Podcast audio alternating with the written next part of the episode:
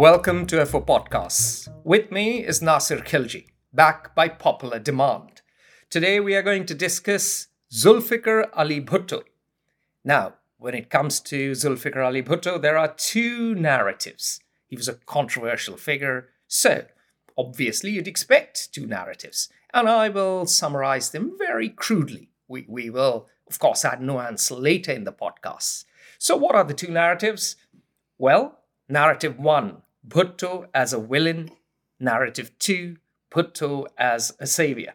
So, what are the pillars on which um, his reputation as a, as a villain rests? There are four reasons one ascribes to him being a villain. Number one, he decimated the economy. Number two, he played a big role in the creation of Bangladesh how East Pakistan broke away from Pakistan and became Bangladesh. Bhutto also played a role in the 1965 war. That's reason three. And reason four, uh, he was a precursor to Ziaul Haq because he declared Ahmadis to be non Muslims. So that's the narrative of Bhutto as a villain. The narrative of Bhutto as a savior. Well, number one, he gave uh, a constitution to Pakistan and established parliamentary democracy in Pakistan.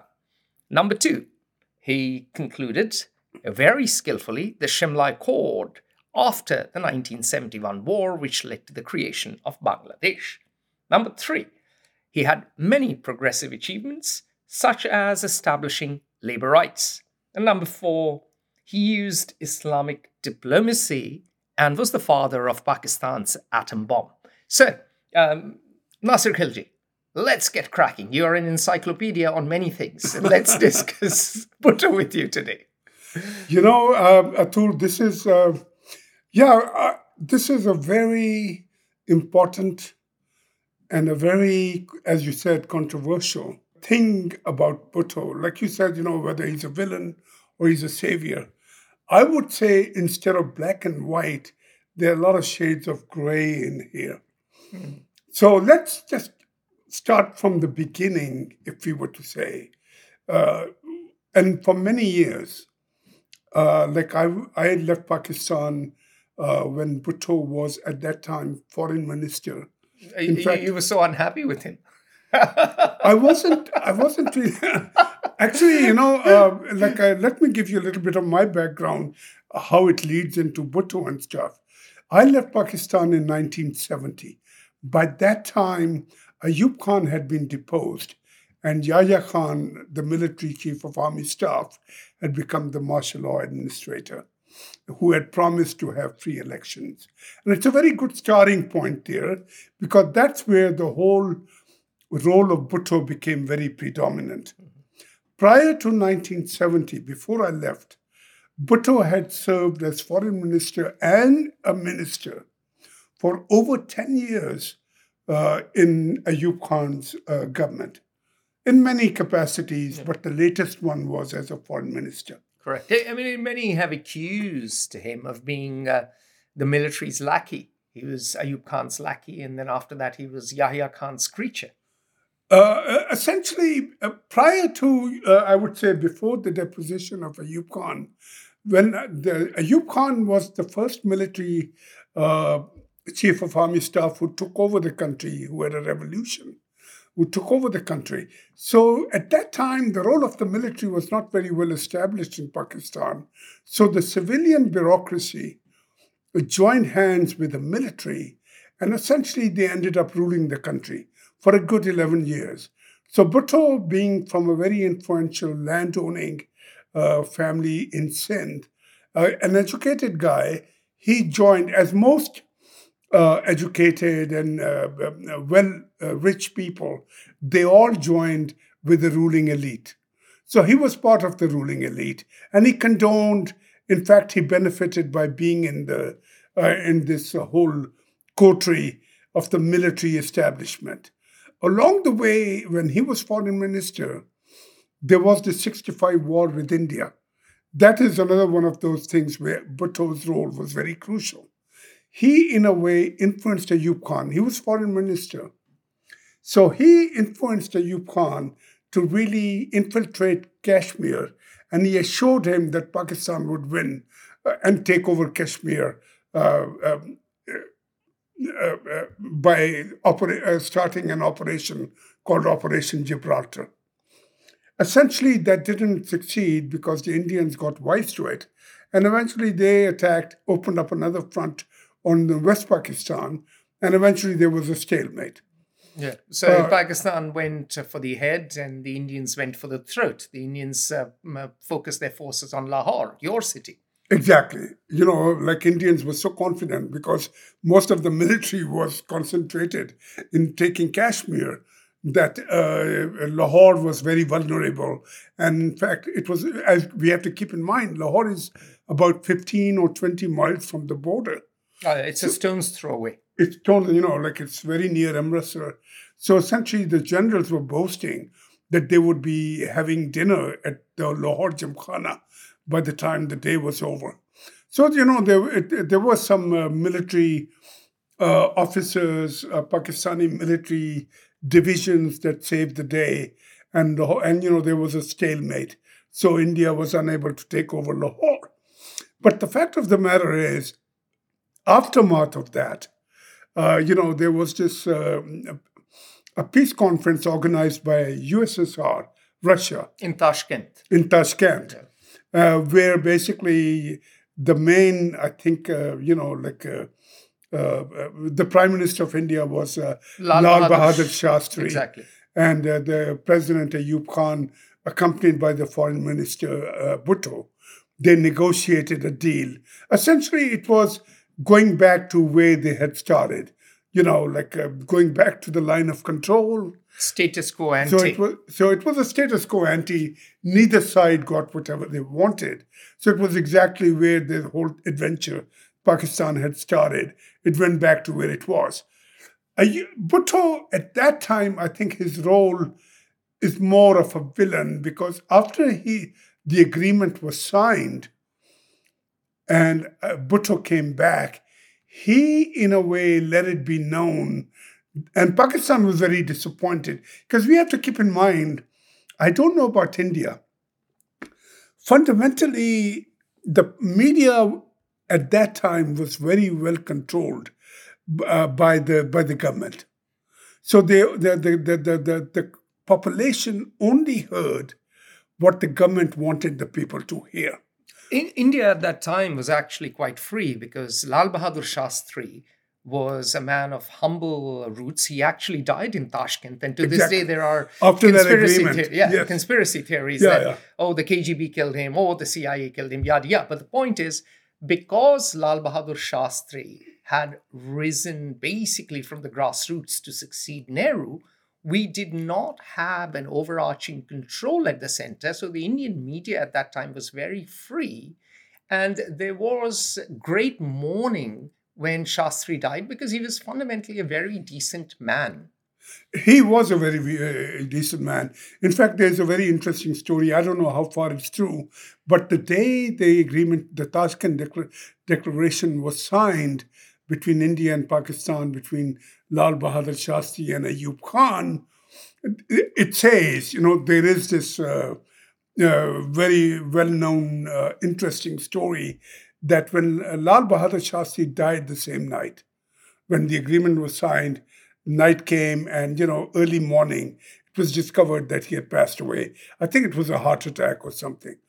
And an aide to Bhutto came to his, uh, you know, room and he woke him up and he said, Sir, the bastard is dead. And Bhutto responded, Which bastard? So essentially, meaning, is it Shastri or is it Ayub Khan who has died? So essentially, Bhutto, in a way, because the military had given a line and Bhutto also that Pakistan was winning the war, and it was because of the USA and USSR that intervened and stop the war that Pakistan was denied this victory. So this was that narrative. So clearly, when they had the Tashkent Declaration, and you go back to ex ante, uh, this whole feeling in Pakistan was that they had been denied a victory uh, by the USA, and Ayub Khan was a villain in that. And he had signed and he had gone along with the Tashkent Declaration. So Bhutto, at that time, I think his opportunism got revealed. He, being a foreign minister, very much a signatory to the peace agreement, he let it be known that he was not happy with the agreement. So basically, he backstabbed Ayub Khan and threw him to the wolves. Eh, through, exactly. Started in a way a revolt against Ayub Khan. Ayub Khan had already been a military dictator for close to, you know, like uh, seven, eight years. Uh, prior to that, and Ayub Bhutto had very much been part of this uh, junta, and now, in a way, backstabbing him started a movement uh, against Ayub Khan. So, so th- hang on a minute. That reminds me of the narrative in Germany pre uh, World War II. After Versailles, there was this narrative that, oh, we were betrayed uh, at the peace treaty by people who folded. Otherwise, we could have fought and had an honorable peace or even victory at uh, at war. So in a way, Pakistan ended up with this feeling that oh, if only we'd been allowed the punch up, we would have taken Kashmir and emerged victorious. And, and Bhutto was very much a demagogue, whipping up that sentiment. Exactly, exactly. So essentially, as, I pointed out, since the Pakistani population was always given the government line, and they were led to believe that they were uh, winning the war, and that the, the, the, victory had been denied, and then that whole thing had been sealed in Tashkent, where it was just a, you know like a, a standoff. Uh, that uh, so there was this disillusionment, and Bhutto took advantage of that and led people to believe that uh, you know Pakistan was denied a victory. So that was the genesis. So ha- having started that whole movement against Ayub Khan, he followed it up. Then he resigned his job as a foreign minister at the after the declaration was signed. So by the time he got back to Pakistan, he resigned his position as the foreign minister, and that was the genesis of his opposition to the Ayub regime. And he started a party called Pakistan's People's Party. Which still exists, and uh, his grandson is now foreign minister of Pakistan. Was foreign minister, but now they have uh, dissolved that uh, cabinet ah, because they're okay, yes, awaiting elections. Yeah, yes, that's true. Which are we don't know when they're going to happen, but you know generally they're supposed to happen ninety days after that. So that basically started Bhutto political career in a way. So, following that, uh, Bhutto's, with his People's Party and opposition to the Ayub regime, was responsible for toppling Ayub Khan. And then another military dictator took over, Yahya Khan, uh, who promised to have elections within, you know, like within the year.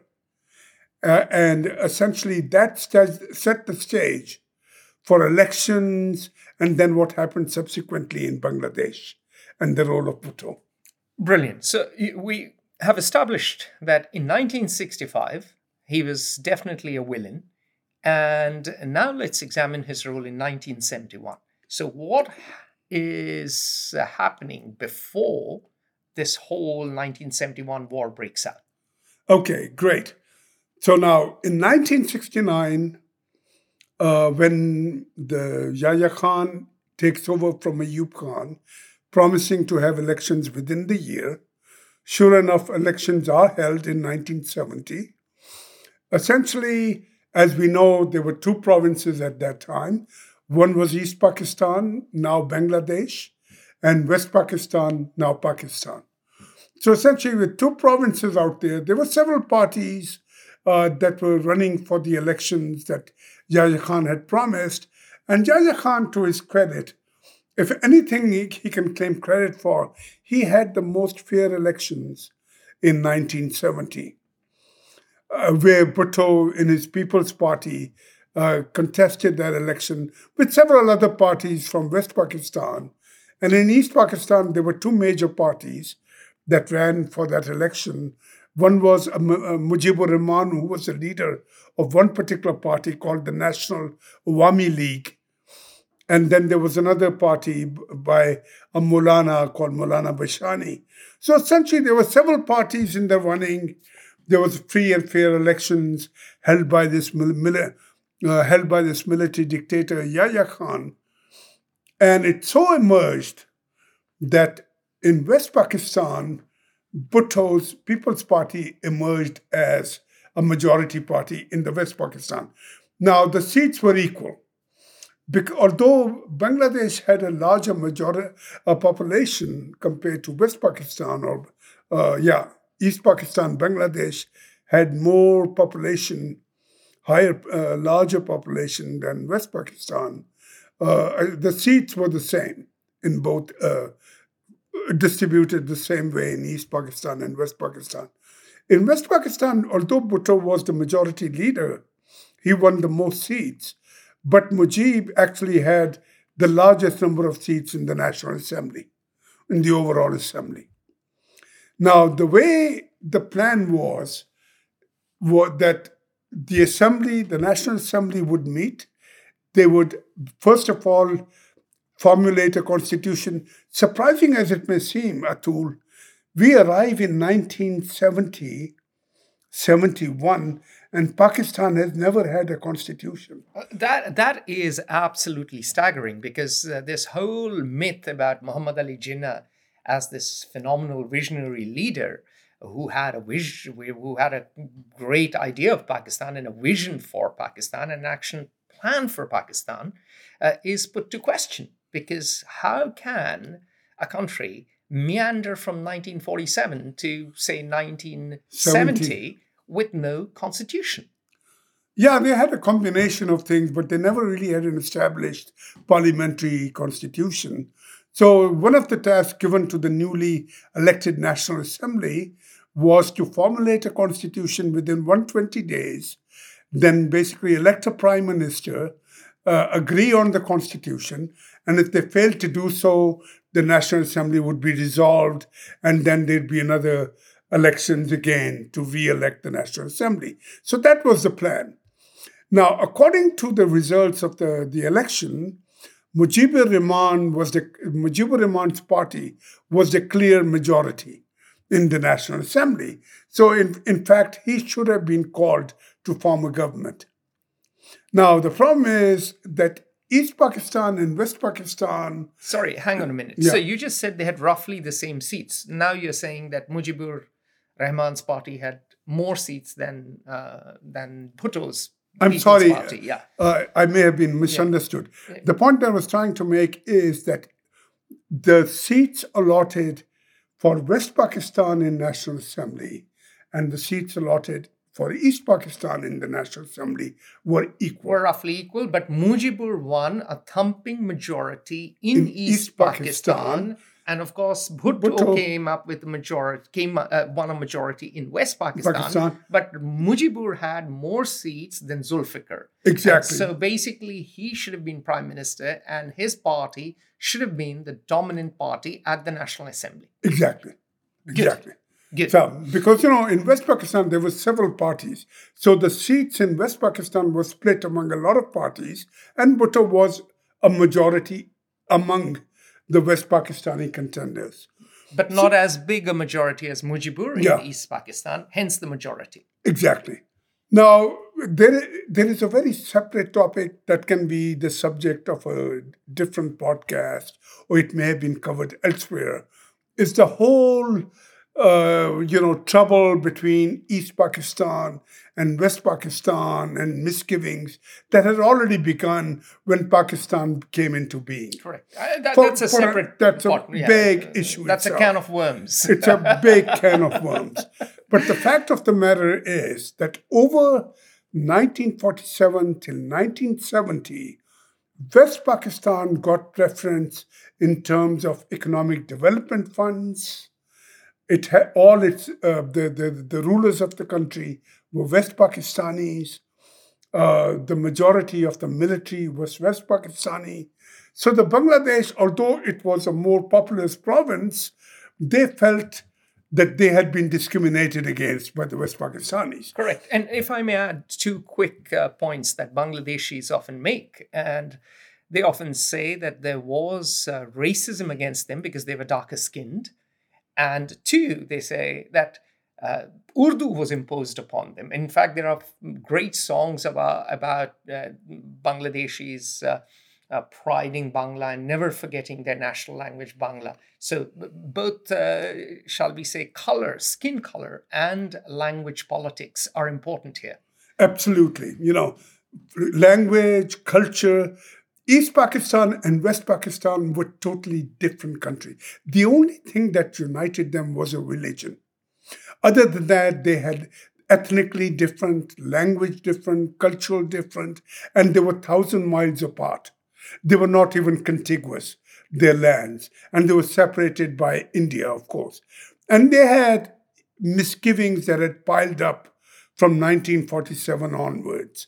So, given the fact that the elections, Mujibur Rahman, a leader of a party from East Pakistan, had won the majority in the National Assembly, they were hoping that this time they would get their fair, whatever they were entitled to, and the prime minister would be a Bengali.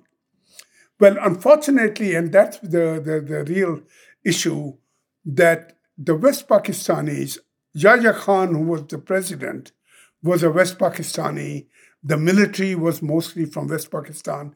They did not want, there were a number of reasons they didn't want Mujibur Rahman to become president or prime minister, I'm sorry.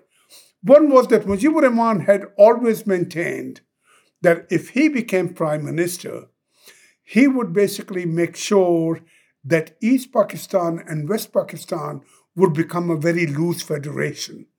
They would not really be like a like a uh, a central, uh, like a one unified nation, but it would become more of a like a federation of two different nations. So clearly, this was unacceptable to the West Pakistanis for economic reasons, because Bangladesh was a source of uh, huge foreign exchange earnings. So, so that was unacceptable to, to, the West Pakistani lot. But Mujibur Rahman's agenda was, and he had put it in his platform, that uh, Bangladesh would become a, a separate, uh, very independent kind of country compared to, uh, you know, West Pakistan. So, a vision of a federal state with power residing in the respective uh, parts of the countries. Exactly. So, essentially, before so basically, Mujibur Rahman was waiting to be called to become prime minister, and he was waiting for the National Assembly uh, to be called to convene to set up a constitution, to have him sworn in as the prime minister. Whereas Yahya Khan was waiting and he wanted assurance from Mujibur Rahman that he would not pursue that particular agenda. At the same time, Yahya Khan did, to his credit, announce the date for uh, the National Assembly meeting. But then Bhutto basically said that he would not go to the meeting because he did not feel that uh, he could agree uh, to Mujibur Rahman becoming uh, prime minister of uh, total Pakistan, and he basically, uh, you know, didn't want to go to the to the meetings. So basically, he's threw um, a spanner in the works, a spoke in the wheel. Exactly. And I think that is the villain part of the whole thing. He, in fact, because of his refusal to go to the National Assembly, and th- he also threatened other, uh, you know, people who had won elections, other parties from the West Pakistani. He threatened that he would break their legs if they ever went to the National Assembly. Charming. Exactly. so that led now Yahya Khan was already pre Yahya Khan had his own agenda. He wanted, no matter who became the prime minister, he wanted to stay on as president. So he wanted assurance from Mujibur Rahman that he stay on as president if Mujibur Rahman was to take over as prime minister. Mujibur Rahman essentially felt that he there was no reason for him to to to uh, basically commit to anything. He had been legally elected, and he would make up his own mind who he would make president eventually. So, given this kind of stalemate, uh, I think at that time, given the military, given the sentiment against uh, Mujibur Rahman on West Pakistan, given that the military was mostly West Pakistani, At that time, I think it was determined, and given Bhutto's opposition to going to meet or attend the National Assembly. So they all got together, and in a way, I think it was decided at that time that uh, they would try to have a, a compromise with Mujibur Rahman, and if he did not agree, uh, then basically they would bas- uh, take over East Pakistan. They would basically take over militarily and force him to agree. I see. So that brings us nicely on to the takeover of East Pakistan. We won't go into great detail because that is the subject of many books, many yeah. podcasts. Um, the Pakistani military was brutal. There were human rights excesses. Uh, there was, of course, the blood telegram from an American diplomat back home.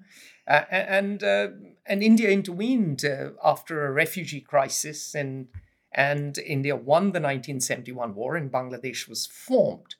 So Bhutto played uh, a villainous role there, and this brings us on very neatly to the Shimla Accord, where he's given much credit. Uh, part of the reason people see him as a savior is because of the Shimla Accord. So why don't we talk about the more positive uh, impact uh, that he had on the country? Agreed. Let's go beyond 1971. Okay, so in 1971, uh, the West Pakistani military goes into Bangladesh.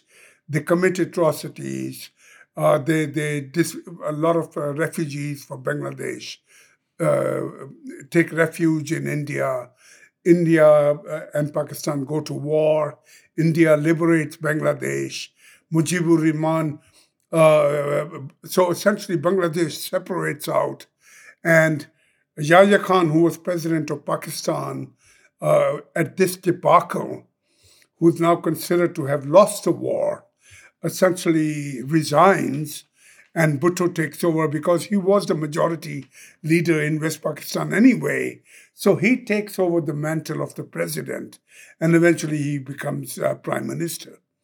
Now, the only problem there, now the problem that remained after this Bangladesh uh, separation was that when India won the war, there were 93,000 uh, West Pakistani troops who had gone to Bangladesh to suppress the Bangladesh, uh, you know, uh, war of liberation. They basically became prisoners of war of India. So now they had to be in agreement to bring the people back home, to bring the soldiers back home, to bring the military back home. So there was this Shimla Shimla uh, Accords or a meeting yeah. between Indira Gandhi and. Uh, uh, uh, uh and Zulfikar Ali Bhutto. Uh, on the note of those 93,000 prisoners of war, you were mentioning how they were a huge cost for India. And so for India as well, it was essential that they got rid of them. We'll get into that in a second.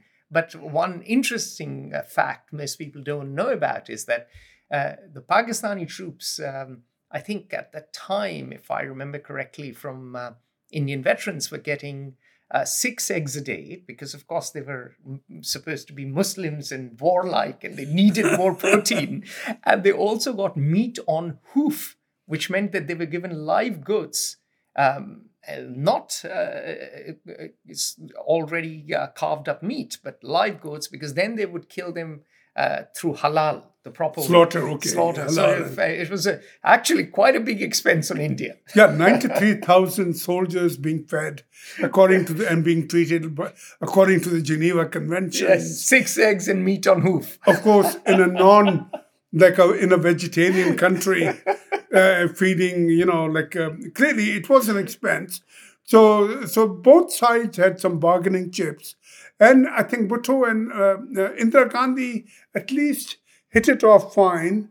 They did come to an agreement. Pakistan did agree to meet again with India, and they also committed that they would never ever go to war with India, uh, and they would negotiate the status of Kashmir and other boundaries and any other conflicts that they had. Based on that, Bhutto became, in a way, a savior of uh, Pakistan and he was able to redeem and get the people back. So that was like one big point for uh, uh Bhutto, clearly. So let's go. Let's go back to um, his reputation as a savior. Uh, the Shimla Accords uh, most uh, historians and especially most analysts of international relations um, would say were very well argued by Zulfikar.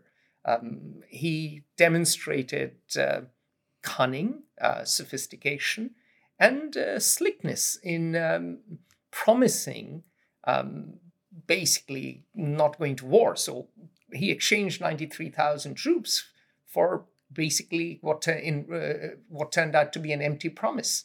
Absolutely, you know, and you know we have to keep in mind that uh, if you com- compare Zulfikar Ali, like you mentioned, if you compare Zulfikar Ali Bhutto uh, to Indira Gandhi, you know, uh, like again, you know, um, I don't want to get into the sexual, you know, differences. there are lots of rumors that uh, you know there, there there was a little bit of frisson between the two. Not uh, not that, but I mean in terms of status of woman versus men. But you know, we may want to talk about Bhutto's background a little bit. Bhutto, keep in mind that he was a very well-educated man.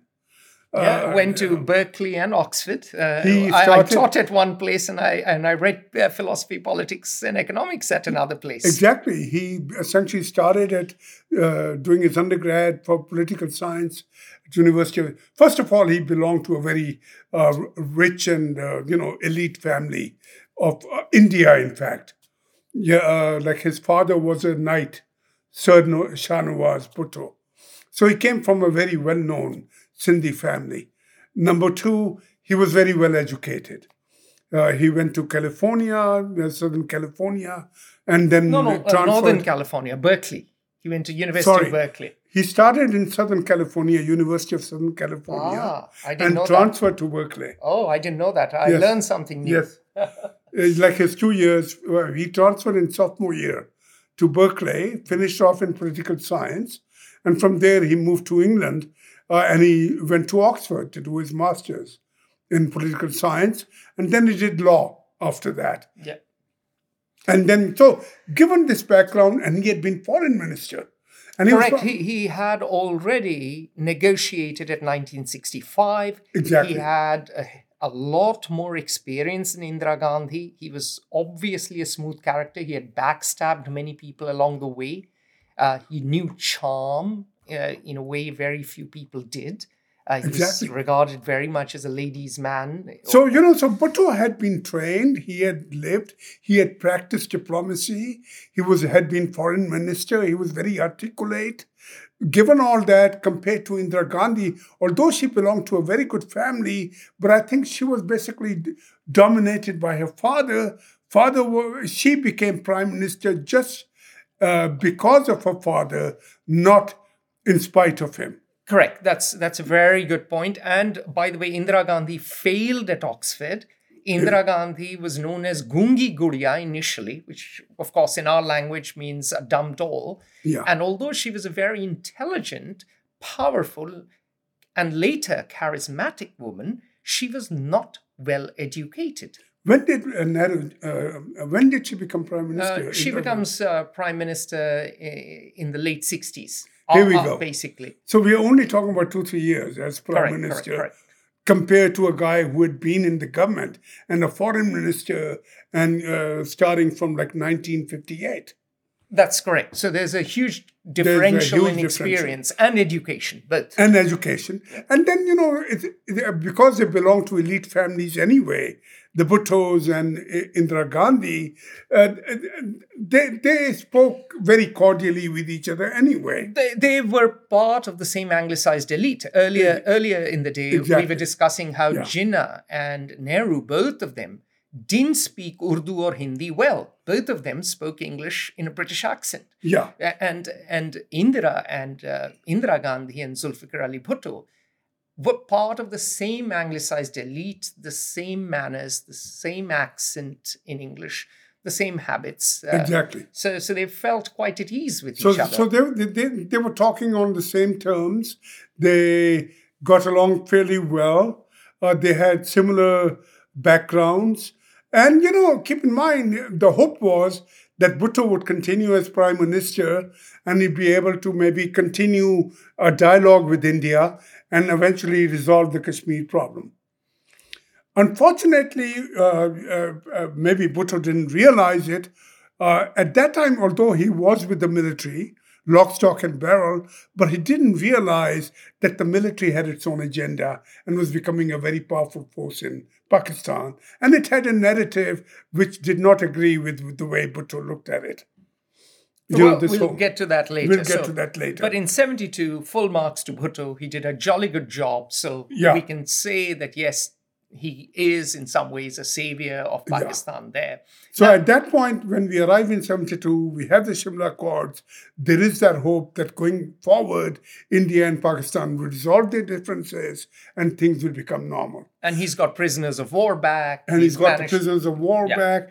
The, the military is discredited Correct. anyway. So the civilians are a little more powerful than the military in Pakistan. So that Bhutto was a very powerful prime minister at that juncture and a very popular one. Exactly. And he's managed uh, to wrest diplomatic victory from the jaws of defeat. Exactly. So now yeah. let's move on to another reason why many people think of him as a savior, and that is uh, the constitution. Exactly. A- and uh, setting the foundation for parliamentary democracy in Pakistan, which arguably still lasts to this day. Exactly. So, in a way, you know, this is very interesting. So now we have Zulfikar Ali Bhutto. Keep in mind, he was basically, his party had won some seats in the National Assembly, but because one province had split away, now his party was the majority party in the National Assembly. He became the prime minister. So uh, he was actually president. So it became his lot to frame the constitution that was supposed to be made both by East Pakistan and West Pakistan in that election in uh, 1970. Correct. So, in a way, that was what Yahya Khan had given the thing to the mandate to the National Assembly to formulate a constitution. So essentially, this was a job that had been half finished. So Bhutto continued that job. So we cannot say that it was his initiative, but it was simply that now he was continuing what Yahya Khan had wanted the National Assembly to do, to do in the first place. But he finishes the job. He finishes the so, job. So we've got to give so, him credit for exactly. that. Exactly. So with, within the National Assembly, although he had majority in the National Assembly, there were other parties too.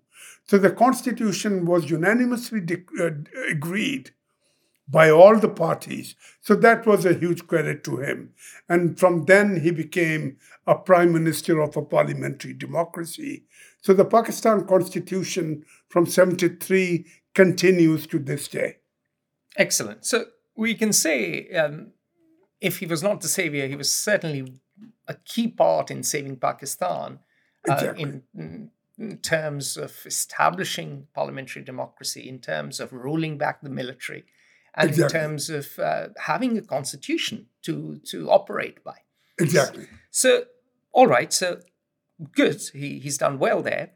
But soon, in fact, 1973 is when the constitution comes into being, and in 1974, he declares uh, the Ahmadiyas to be non Muslims. And for many, this is ghastly decision. This sets uh, in chain um, a fission nuclear reaction, wherein Pakistan now uh, starts figuring out who's a Muslim and who's not a Muslim, and uh, is no longer really even an open, tolerant, and welcoming Muslim society anymore. Actually, that's a you know like a very uh, good juncture to talk a little bit about the background to this whole uh, uh, proclamation declaring that the Ahmadis were non-Muslims. This is an instant. But Bhutto, let's first face the fact that Bhutto was more of a secular kind of leader. He was he a very tolerant. uh, he was a very secular, tolerant. Western educated. Yeah socialist type of person. Wine, women, and song. Exactly. and an elite. Yeah. Belong to the elite. Problem with Pakistan uh, has always been, and has become even worse, is this whole vision that Pakistan has never been able to reconcile why it was created. So there is this always this conflict between the Islamists and the secularists. So most people believe in Pakistan that Pakistan was made for the Muslims. And given that it was a Muslim state, it should the charter should be Islamic, where all the things that are banned in Islam should not exist in Pakistan. Now, Bhutto, being a secular, democratic, uh, enlightened uh, person, did not have, he felt, the, the, the will of the people who were mostly religious and Islamist and basically uneducated and in this way of mullahs, he could not go against it. So he was not really a leader that way in basically saying, uh, getting credibility and telling his people to lay off this whole question about Ahmadiyas. Mm. So, so he was a politician who followed the mob. Exactly. That is the essence of your argument. Yeah. He was not a leader who pointed the promised land and led his people there. Exactly. He, although he had a big following, but keep in mind that Pakistan uh, uh, essentially uh, is uh, predominantly a very uneducated country in the sway of the mullahs Mm. and you know the teachings uh, by the mullahs to their people. And, and after 1947, it had become more so because the dominant ideology was that this was a Muslim. a, a Muslim country, and, and Pakistan defined itself as not India. So Yeah. it looked to Turkey, it looked to Iran, it looked to Yeah. uh, the Arab world for its roots. In fact, you know, this was the second shoe dropping, the Ahmadiyya thing. Mhm. The first thing, uh, because the mullahs, the, the Maulvis, have a big following in Pakistan. They've always had a big following. So one of the big uh, criticism of Bhutto, the mullahs didn't like Bhutto to begin with, the Islamist, the Islamist parties, because they thought he was basically uh, like a, a non-Islamic kind of character. Uh, didn't believe in the guy. Although Bhutto had his own following among the younger student uh, population, he realized that in order to coexist and become more popular among the masses, he had to make some allowances to the mullah element. So one of the big criticism against Bhutto was that he was, like you mentioned, he drank alcohol. That he, you know, he was a, uh, uh, he he loved his scotch and all that. So essentially, the first thing that he did he, uh, because Pakistan uh, had uh, legal sales of alcohol. Like, you know, there was no ban of uh, liquor in Pakistan while, when he started. So, in order to prove his Islamic credentials, the first step he made to appease this Islamist element was that he declared alcohol illegal. Ooh la la. So he created a complete black economy of alcohol that lasts to this day. Exactly. Because uh, mm, both Sindhis and, and Punjabis, and, and especially Punjabis, have, Yeah. re- uh, have the reputation of uh, drinking like a fish. Or drinking like fishes. Yeah.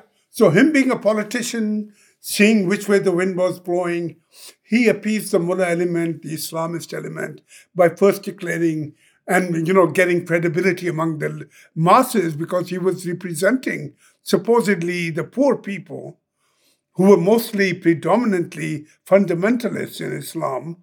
So he declared that alcohol was illegal and sales of alcohol to Muslims in Pakistan were illegal.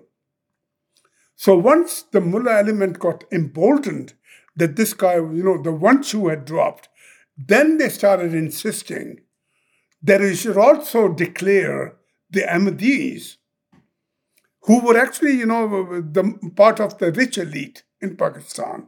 And um, many of them had uh, set up Pakistan. They were true believers. In Exactly. fact, uh, they were the great soldiers of Pakistan. Yeah.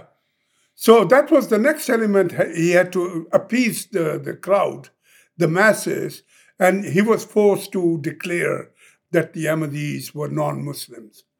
I see. So he certainly ends up being a villain here because he may not have wanted to do so, but he buckled under popular pressure and mullah pressure to go along with both these decisions. First, uh, making making alcohol sales illegal, and then Second, declaring Ahmadis to be non Muslims. I disagree with you when you talk about being villain. Just because you declare that Ahmadis are non Muslims doesn't make you a villain. In what dictionary, I do not say. or that if you declare alcohol, if you ban alcohol, that doesn't make you a villain. Fair enough. Okay, it, it may make you a villain in people like in the Western liberal democracies. Yes, yes. Where you talk about secularism yeah. and stuff. But when you are, think about Modi. Would you consider Modi as a villain when he follows the crowd? so, uh, so we, that's a separate populism. no. So that's a separate so, uh, podcast. But so essentially, he but was, if if if if uh, Modi was to declare Jains or any community or, or Sikhs or whatever as non-Indian, then yes, he would be a villain. But so look the at the way he's behaving against so, the Muslims. So if we if he's following discriminatory policies, especially if that is enshrined in law, then of course he would be a villain. But even against Muslims in India, as yet, there has been no legal measure declaring them to be non-citizens or for that matter taking away any of their rights exactly now, there have been sort of there has been rhetoric but there's a difference between rhetoric and institutionalizing it in exactly. law. So exactly. that is where I blame Bhutto. No, but we should not blame. You know, okay, I find myself in a very strange position trying to defend Bhutto, although I'm not a very uh, Bhutto fan. But let me just clarify this issue about the Ahmadis. I think it's very good that you bring this up. It's not that Bhutto declared Ahmadis mm. as non Muslims, it's actually an amendment to the constitution it's law. Mm-hmm. It was voted by the National Assembly. Ah, so this is a very good point you're making because yeah. we cannot blame Bhutto entirely because it was voted upon by a number of politicians and that majority entire, of the National exactly Assembly. and that entire gang that brought the amendment is to blame because now they are creating a discriminatory state. You may call it that. You're right. In in a broader sense, you may be able to say that, but Pakistan as a state, in its constitution, has an amendment, I think it's the second or the third amendment, that declares Ahmadis as non Muslims. Yeah. Now, let's be just fair. This is not discriminatory either. It basically is like, you know, if you are a Hindu in Pakistan, mm-hmm. you still have rights as a citizen of Pakistan. Similarly, if you are an Ahmadi, you're still a Pakistani. Mm-hmm.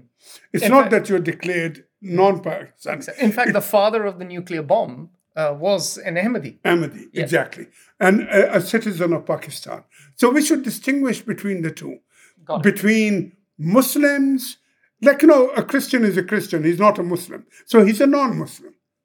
Understood. Similarly, an Ahmadi, according to the Constitution of Pakistan, in the amendment, uh, they consider Ahmadis to be non Muslims, but they have full rights, equal rights, as any other Pakistani would be, like a Christian. So consider an Ahmadi as being equivalent to a Christian or a Hindu or a, you know, a, a Parsi in Pakistan. Understood. So let's move on uh, yeah. uh, from this. And know. I didn't want to defend it. No, no, no. But I, in a way, it has clarified in my mind the, that this issue of Ahmadi labeling it or blaming it on Bhutto is a non-issue. Got really. it. So we will we will will hold judgment there. We've moved on from there.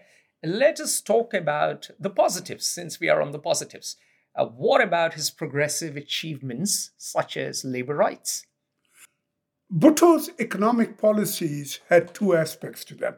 Now that you bring up labor rights, we have to talk about his uh, economic policies holistically.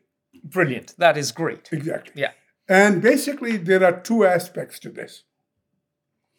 Bhutto, by his own, I think, uh, philosophy, his thinking, the way it had evolved over time, his education, his uh, role as a foreign minister, his dealings with China, dealings with USSR, had in a way progressed into becoming more like a socialist.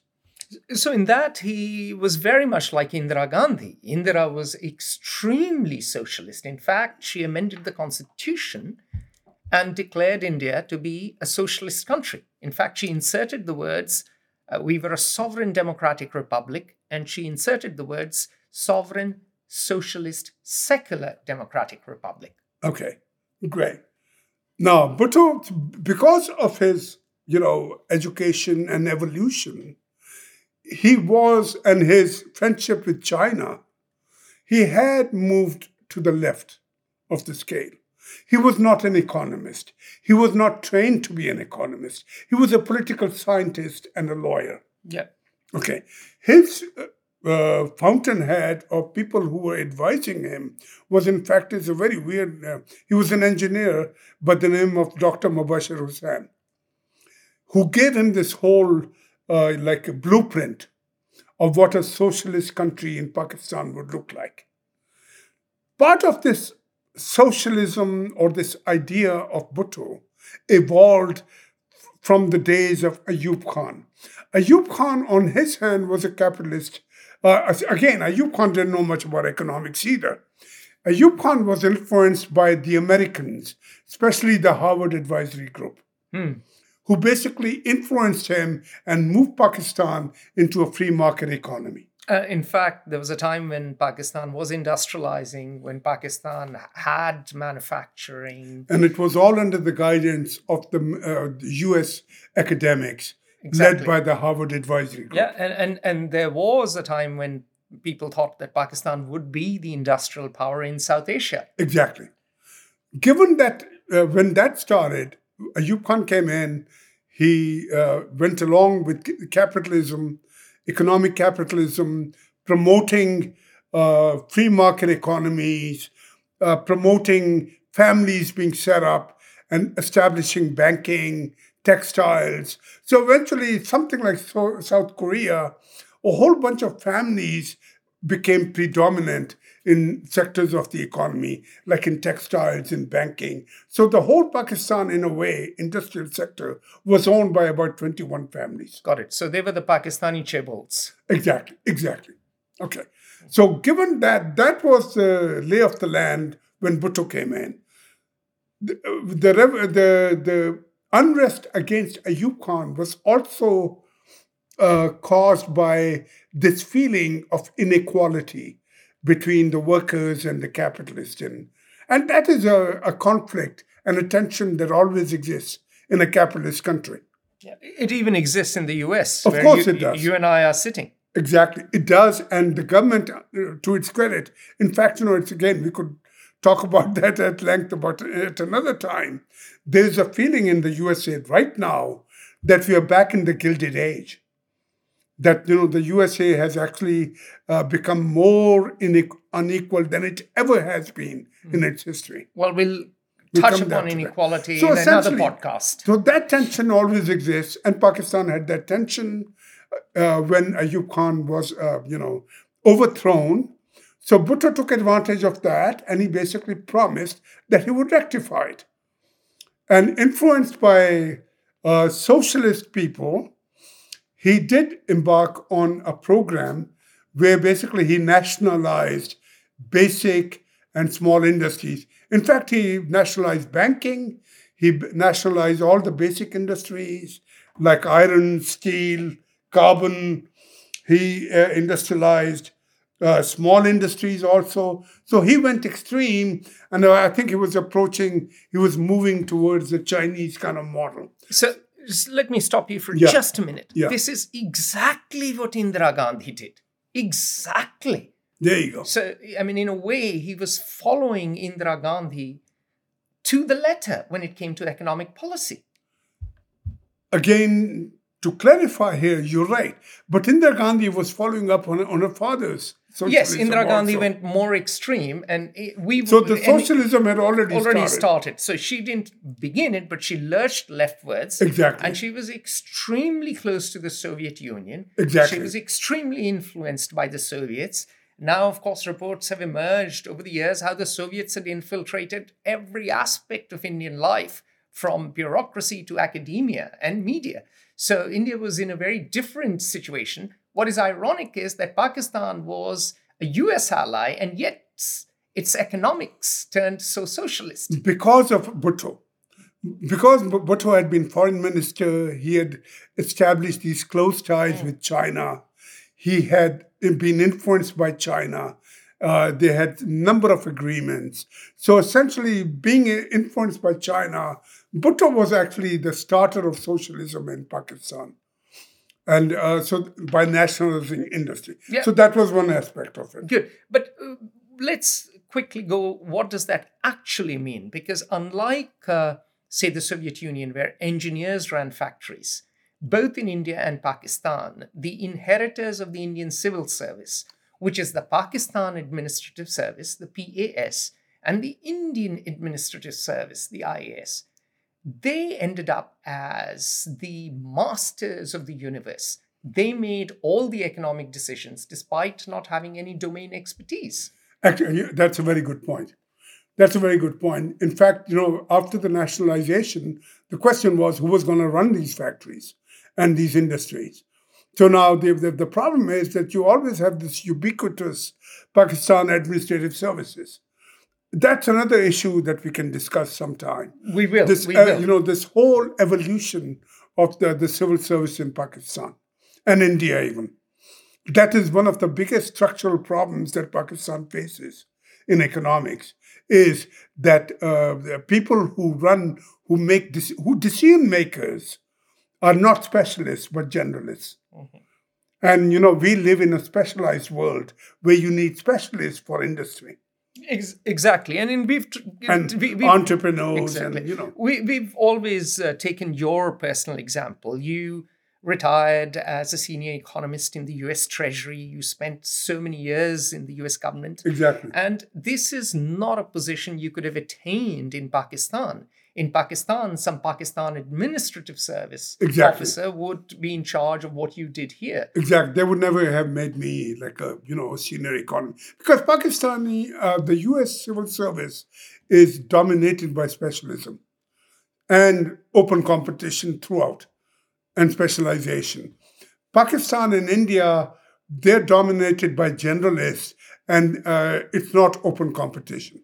It is open competition at entry when you're 25 or 20, 25, 28, whatever, in your 20s. And after that, you just coast. You're the lord and master of the universe. Yeah, there is no such thing as uh, like a, a, lateral entry later in life.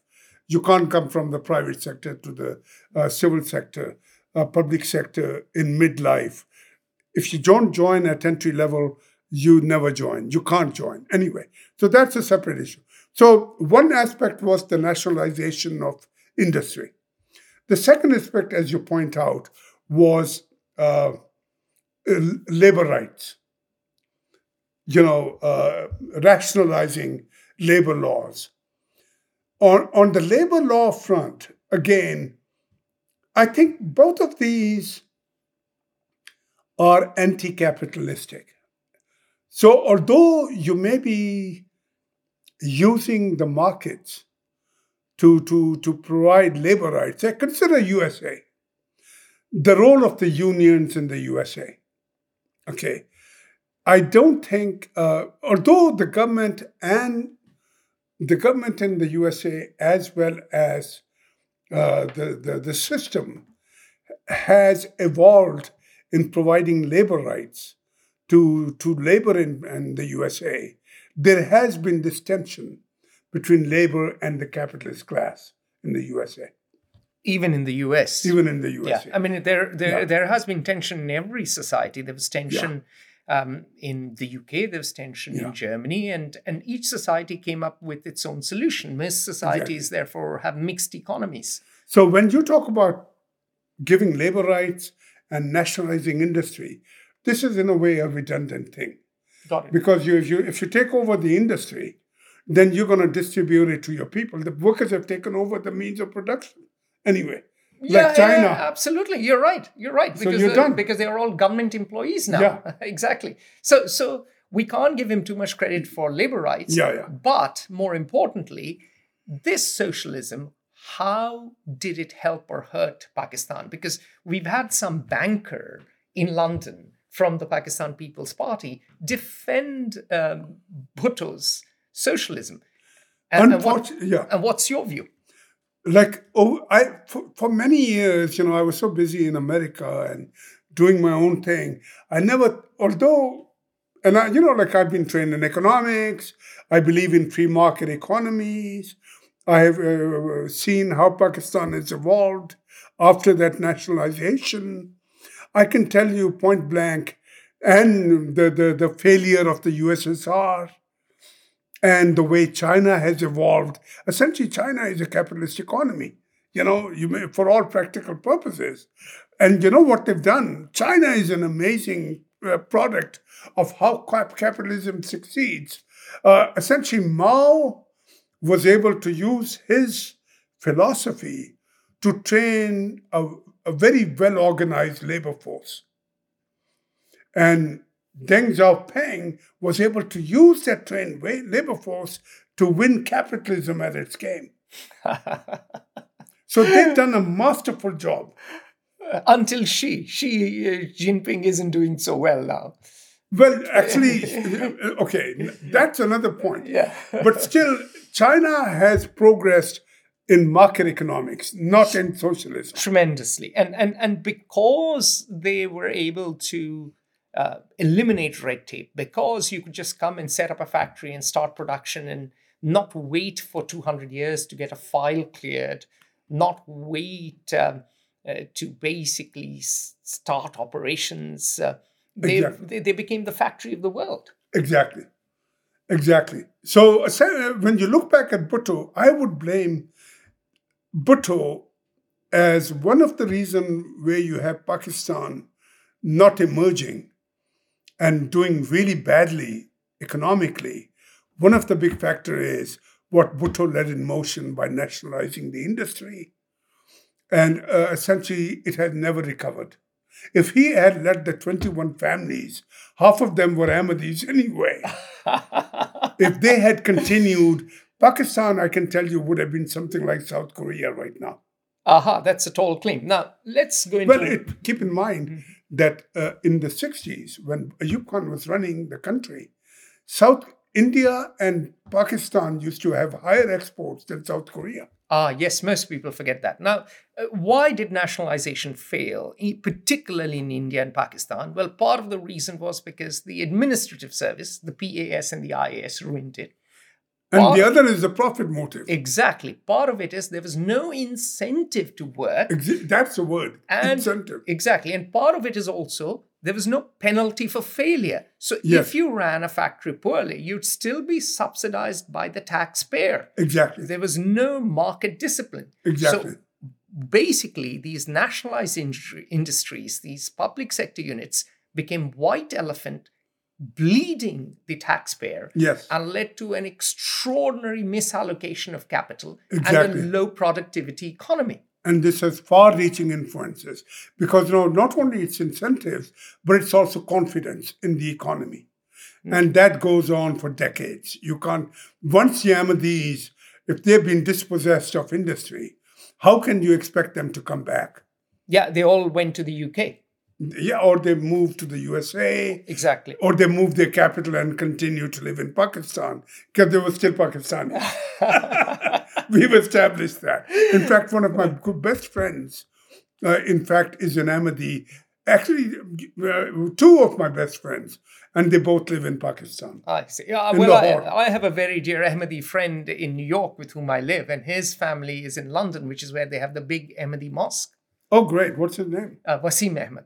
Okay. Yeah. So you may have heard of Shahnawaz Motors and Shezan. Yes, yes, yes. That that's uh, the owner of that is my friend. Ah, okay. And you know, so but anyway, the the fact of the matter is, if there's a, a Bhutto is a villain, there is no way you can rationalize that thing.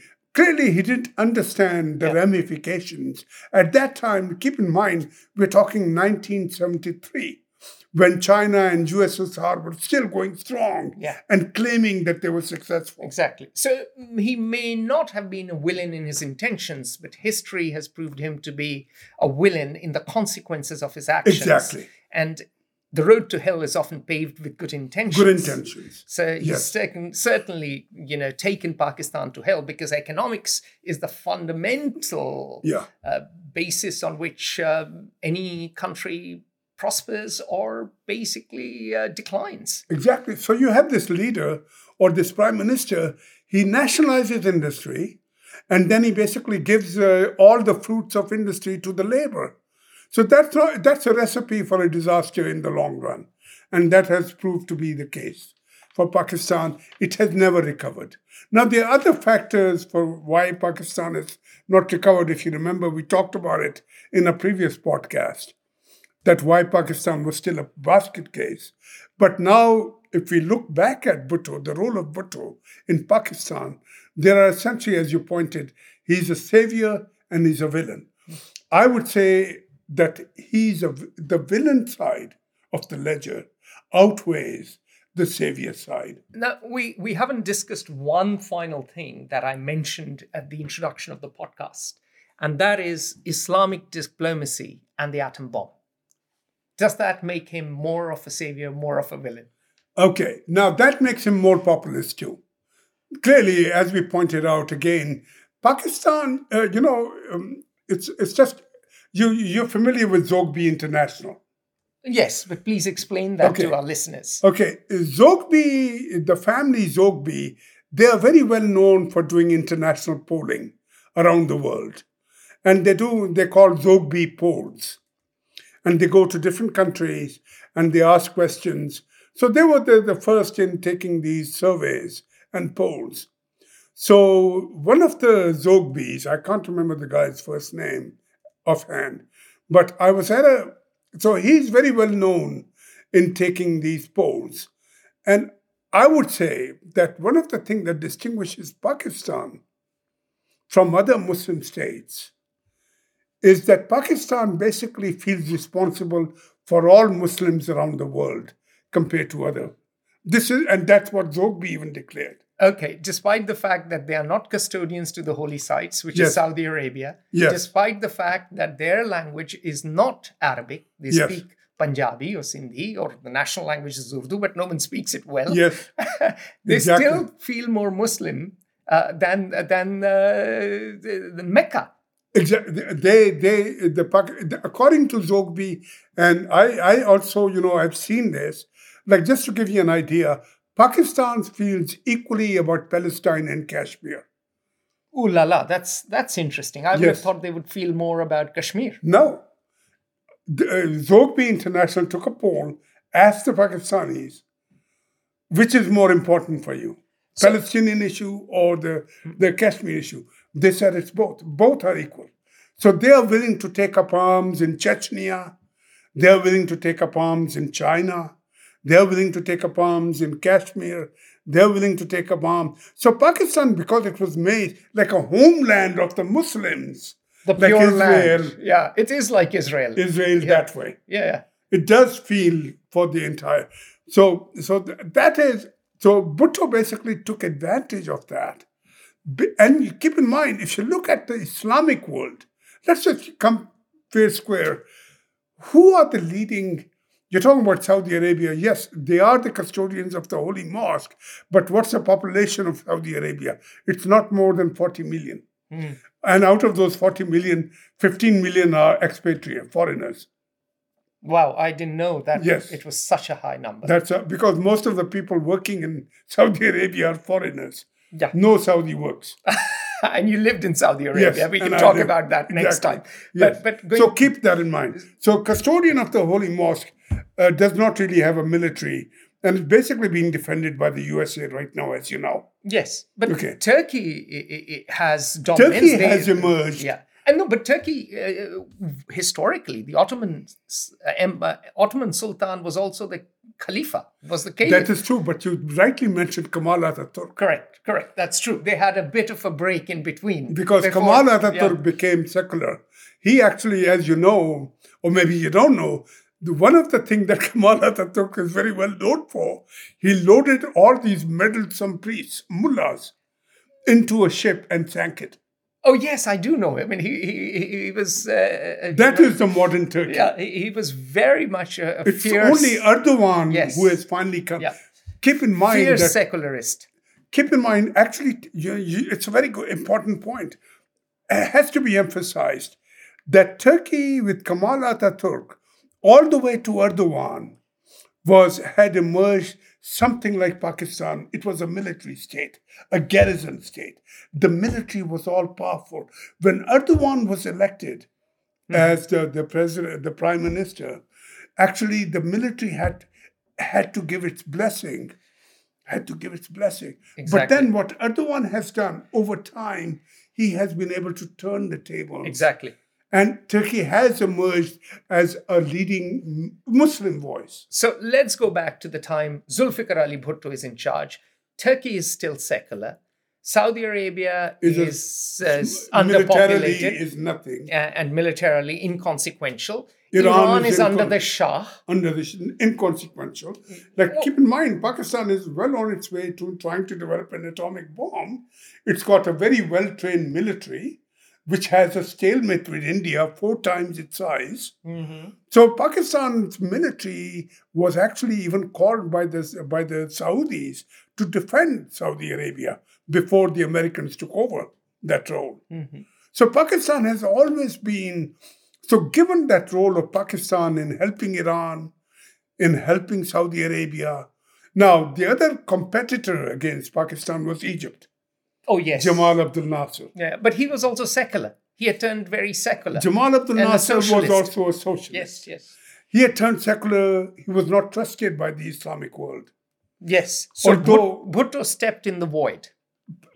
So Pakistan under Ayub Khan was a very trusted Islamic state to begin with. Mm. What Bhutto did, and it's not Bhutto himself, keep in mind that there were a combination of events that happened if you remember, there was an uh, Arab Israeli war yeah. in 1973. Exactly. Just about the time when Bhutto became prime minister. Uh, the constitution here. Exactly. So here you have Bhutto becomes the prime minister of Pakistan. There's an Arab, you know, uh, Egyptian Israeli war. The Islamic world, Saudi Arabia, and others, they form OPEC, Organization of Petroleum Exporting Countries. They boycott uh, the USA and Japan. They put an embargo of oil. So, in other words, they are siding with Egypt against Israel because USA had taken sides with Israel. So, what Bhutto does, he consolidates all that sentiment and brings all, all of the, the, the Islamic world together and has a big conference in Lahore. So he's uh, just taking his populism to the Muslim world. He's become a global Muslim populist. So here you have he's banned liquor.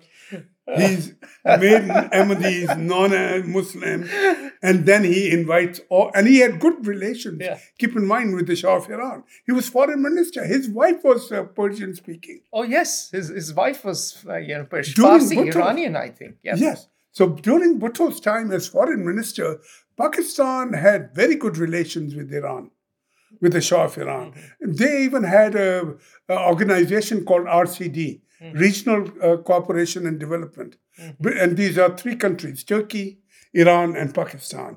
And they basically were committed to have a common market. Mm-hmm. So, so essentially what Bhutto did, which was a very wise and astute thing, he jumped on the bandwagon and he organized a conference. Pakistan was respected because of its military, because of its dedication to Islam, and because of its sizable Muslim population to organize a big conference. And Saudis and Iran and other, and keep in mind at that time, most of the engineers that would go to Saudi Arabia or to Iran, they were all Pakistanis. So, in a sense, you could argue that if we take the Islamist point of view, which a lot of Pakistanis do, he could be said to be a savior here because he projected Pakistan globally, at least in the Muslim world. Pakistan was already globally in the Muslim world. He consolidated that due to this whole, uh, you know, uh, oil crisis. Okay, but I mean, there there are consequences that follow if you declare yourself to be such a Muslim country, then it's a problem for you to get out of that cycle of Islam. There, there, there's an underbelly to that story. Exactly. So exactly. So that so in terms of this international diplomacy in the Islamic world, Bhutto basically continued what Pakistan was con- doing under Ayub Khan because Bhutto was the foreign minister and he was already Exactly. the architect Exactly. of foreign affairs. So let's talk about the atom bomb because that is hugely significant. He gave that great speech that Pakistanis would eat grass for a thousand years, but they would have the bomb. One of the uh, uh, great qualities of uh, Bhutto was he was a great orator. He was a great, uh, you know, like we know what Hitler did with that oratory. So uh, He was a demagogue. so Bhutto was also got used to get carried away by demagoguery and speeches, and he would go uh, say things like, "Oh, we are going to eat grass, but we're going to make an atomic bomb," you know, things like that. But he did initiate and start Pakistan building the atomic bomb. Now, one can consider that as a an achievement, or uh, basically one of another problems why why Pakistan has economic issues. All right. So we don't know if he is a villain or a savior on this front. And uh, let's, um, you know, And Pakistan does have Yeah, an atomic bomb at exactly. this point. Exactly. Uh, let's uh, examine one final thing. Even in his death, Zulfikar Ali Bhutto remains divisive. Um, well, some say he is a martyr who was a victim of judicial hanging, and others have lately argued that he got just desserts. Your thoughts? Uh, again, a very, a very controversial issue. His supporters believe that Zulfikar Ali uh, was uh, judicially murdered. Uh, essentially, the, it was uh, Ziaul Haq who had him hanged uh, on fabricated charges. So that's one version of a story, a narrative.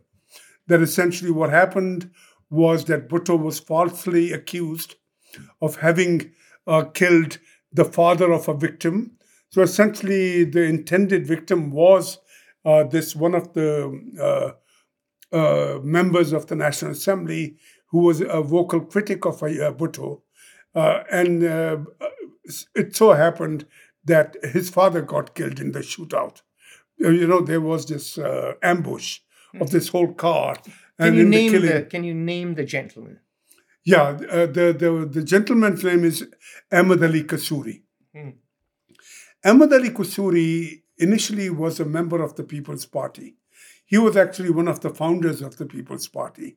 He went along with Bhutto, and he belonged to a again. He was one a landlord, so he was an electable.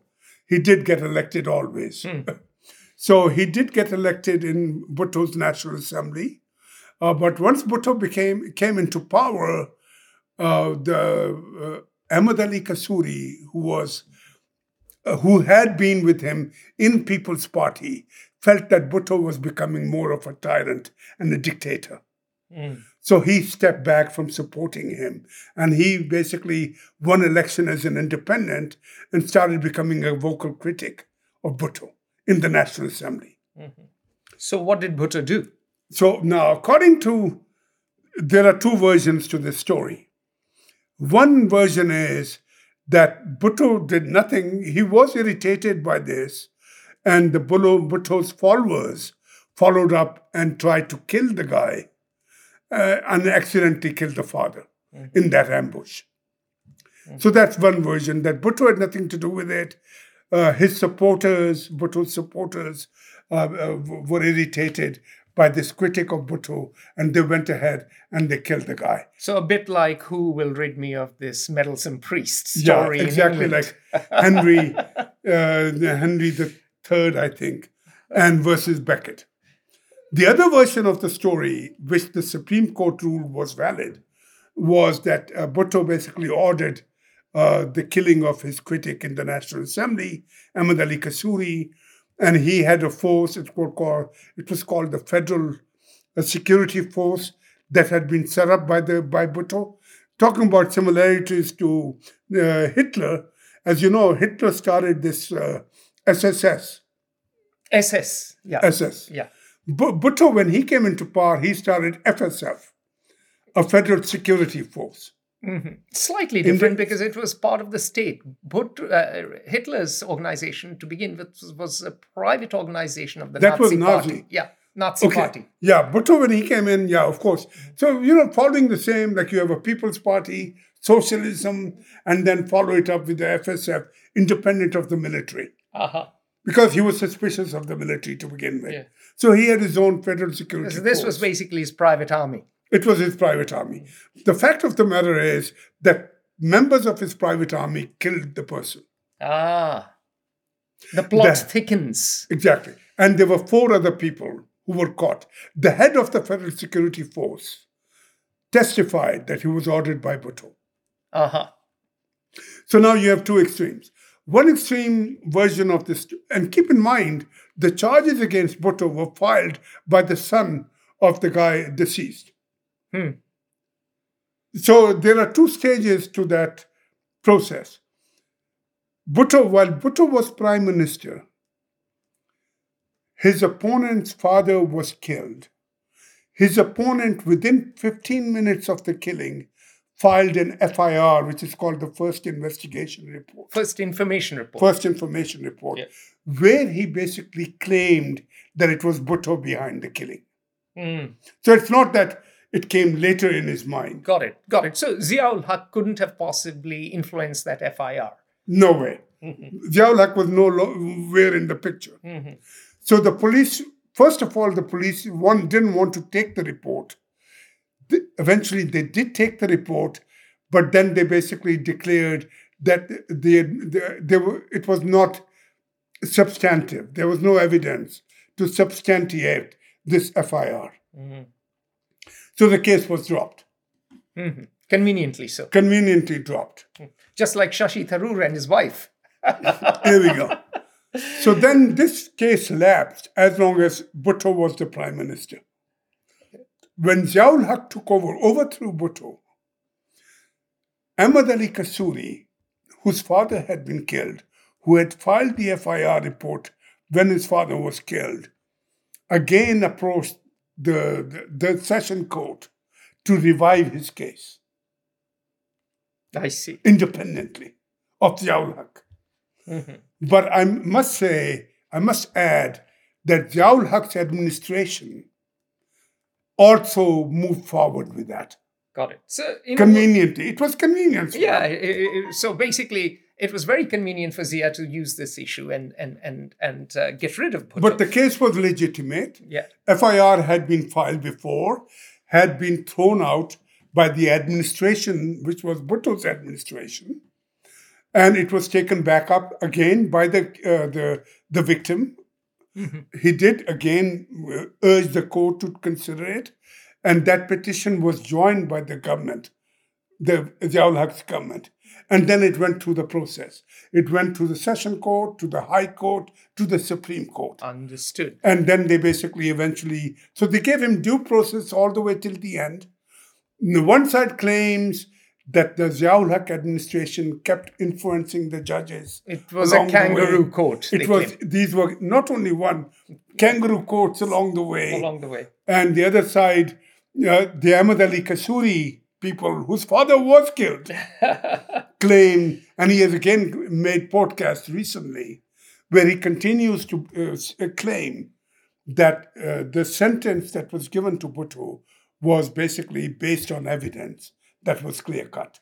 Now, you mentioned one thing, and this is the afterthought that both Kasuri and Bhutto were landowners. Yes. Now, my question to you, and final question, and we'll stop here, I promise, is to you is that how can a supposedly socialist country not do land reform?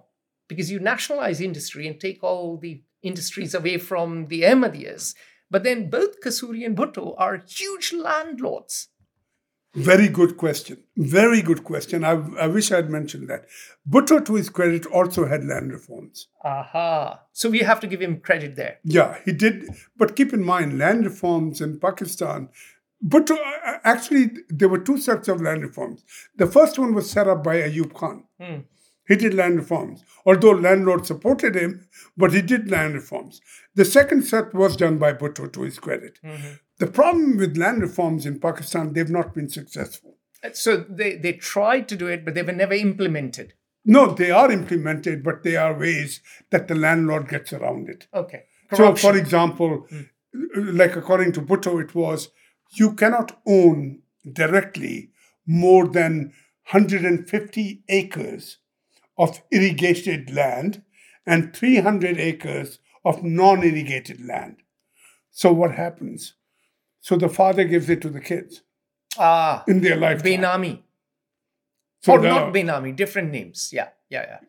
No, your kids. Yeah, your kids. So, So if I'm a landlord and I own like a thousand acres, so basically what I do is I say after I die and it goes to my children, I'll give it in my lifetime. Mm. I'll just give the name to them. I'm still running the show. interesting. So there were ways around it. Yeah. So we have, after an hour and more, uh, much more, nearly 90 minutes, uh, come to a fair degree of uh, understanding about Bhutto. He was uh, both in some ways a savior and in some ways a villain. On in balance, on balance, sorry, uh, he was more of a villain. And uh, he, when it comes to shades of grey, he occupies a darker shade of grey. We'll be back to discuss topics such as inequality, topics such as the Pakistan Administrative Service and Indian Administrative Service, and much more. So, from Nasir Khilji's wonderful home, it is bye for now. Thank you, Nasir. Sure, welcome. Thank you for having me.